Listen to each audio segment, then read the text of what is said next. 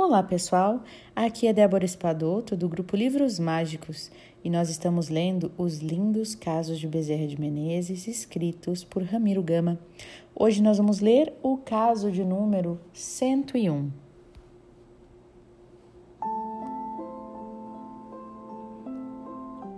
Sua fisionomia espiritual.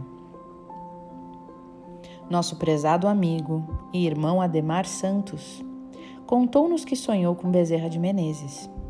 Desejava tanto obter esta graça, tanto lhe admira a bondade, os exemplos que nos deu e nos dá o discípulo cristão. Viu-se na casa de Ismael. Não fazia parte da assembleia presente. Era alguém que merecera apenas ficar num canto do salão. Em dado momento, uma entidade luminosa lhe afaga a cabeça e o inunda todo de luz suave e tocante. Volta-se e vê à sua frente um jovem de rara beleza espiritual, com os cabelos longos e louros, vestidos de luz, que me sorri e passa. E outra entidade mais atrás comenta: Este é Bezerra de Menezes, na terra, o vem de barbas brancas e avelhentado. Aqui é diferente. Sua fisionomia verdadeira é essa, revelando-lhe permanentemente juventude. Ficamos surpresos com o sonho do caro companheiro. Geralmente, todos os que têm sonhado com o querido apóstolo o veem como fora na terra. Também assim o vimos num sonho.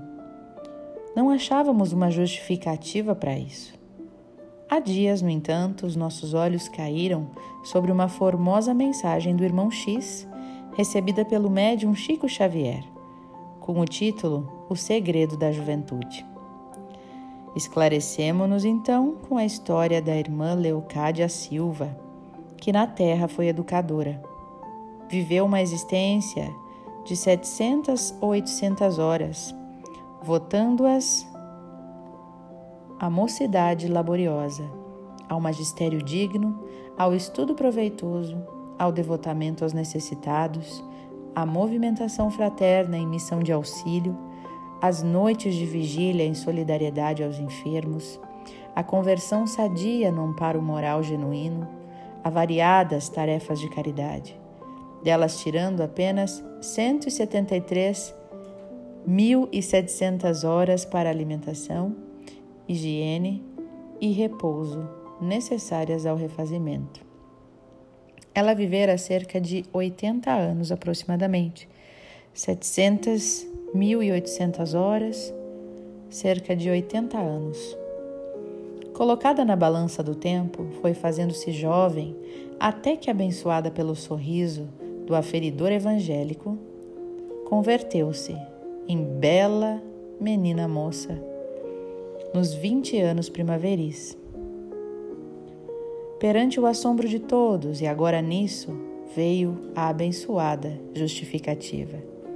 Quem dá o seu próprio tempo a benefício dos outros, não conta tempo na própria idade, no sentido de envelhecer. Leocádia cedeu todas as suas horas disponíveis no socorro aos irmãos do mundo os dias não lhe pesam assim sobre os ombros da alma. É o mesmo caso do espírito querido de Bezerra de Menezes. Imitemo-lo e, sob as bênçãos do Divino Mestre, em permanente juventude espiritual, vivamos hoje e sempre a caridade desconhecida, a tarefa diferente, o apostolado do bem, em busca da imortalidade vitoriosa no Familistério de Deus.